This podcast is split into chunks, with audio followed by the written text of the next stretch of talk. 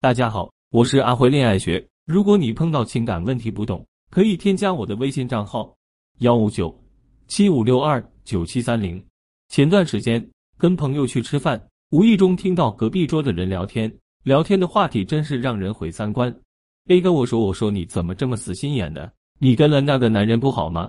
他除了已婚，没什么不好的啊。你跟着他吃穿不愁，又不用上班，只需要哄他开心就行。”想办法搞他点钱，到时候不想在一起了，随便编个理由离开他不就得了吗？B 跟我说他不是我喜欢的类型，如果是我喜欢的类型，我怎么可能放过他？就算没钱，符合我的择偶标准，管他已婚未婚，我也要把他搞到手。虽然只是朋友之间的对话，但细细品起来，真的是毁人三观。从 B 的言语中能够听出来，他如果碰到自己想要的异性，可以不顾一切的去追寻。名分什么的对他而言无关紧要。现实中、生活中真的有这样的第三者吗？阿辉老师碰到的第三者都是什么样子吧？妙妙三十岁，给一个公司老板做第三者做了六年。当初这个男人追求她的时候，她才二十四岁，年轻漂亮，朝气蓬勃。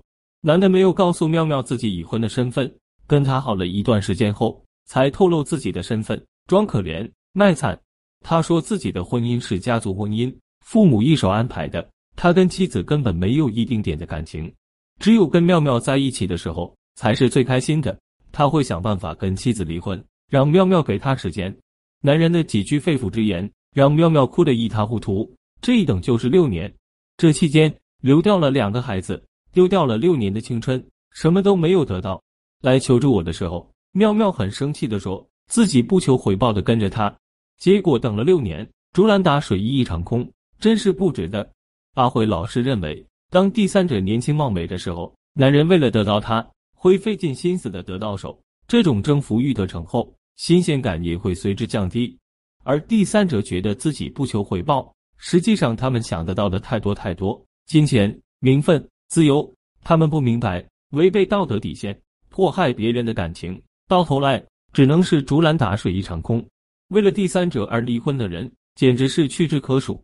这世上根本就没有不求回报的第三者，他们只是不承认自己的私心罢了。所以，做人需要安分守己，守住自己的本心，不能为了自己的私欲，跟一段根本没有未来的感情，毁了自己的一生，出卖灵魂和肉体换来的感情，只能说不值得。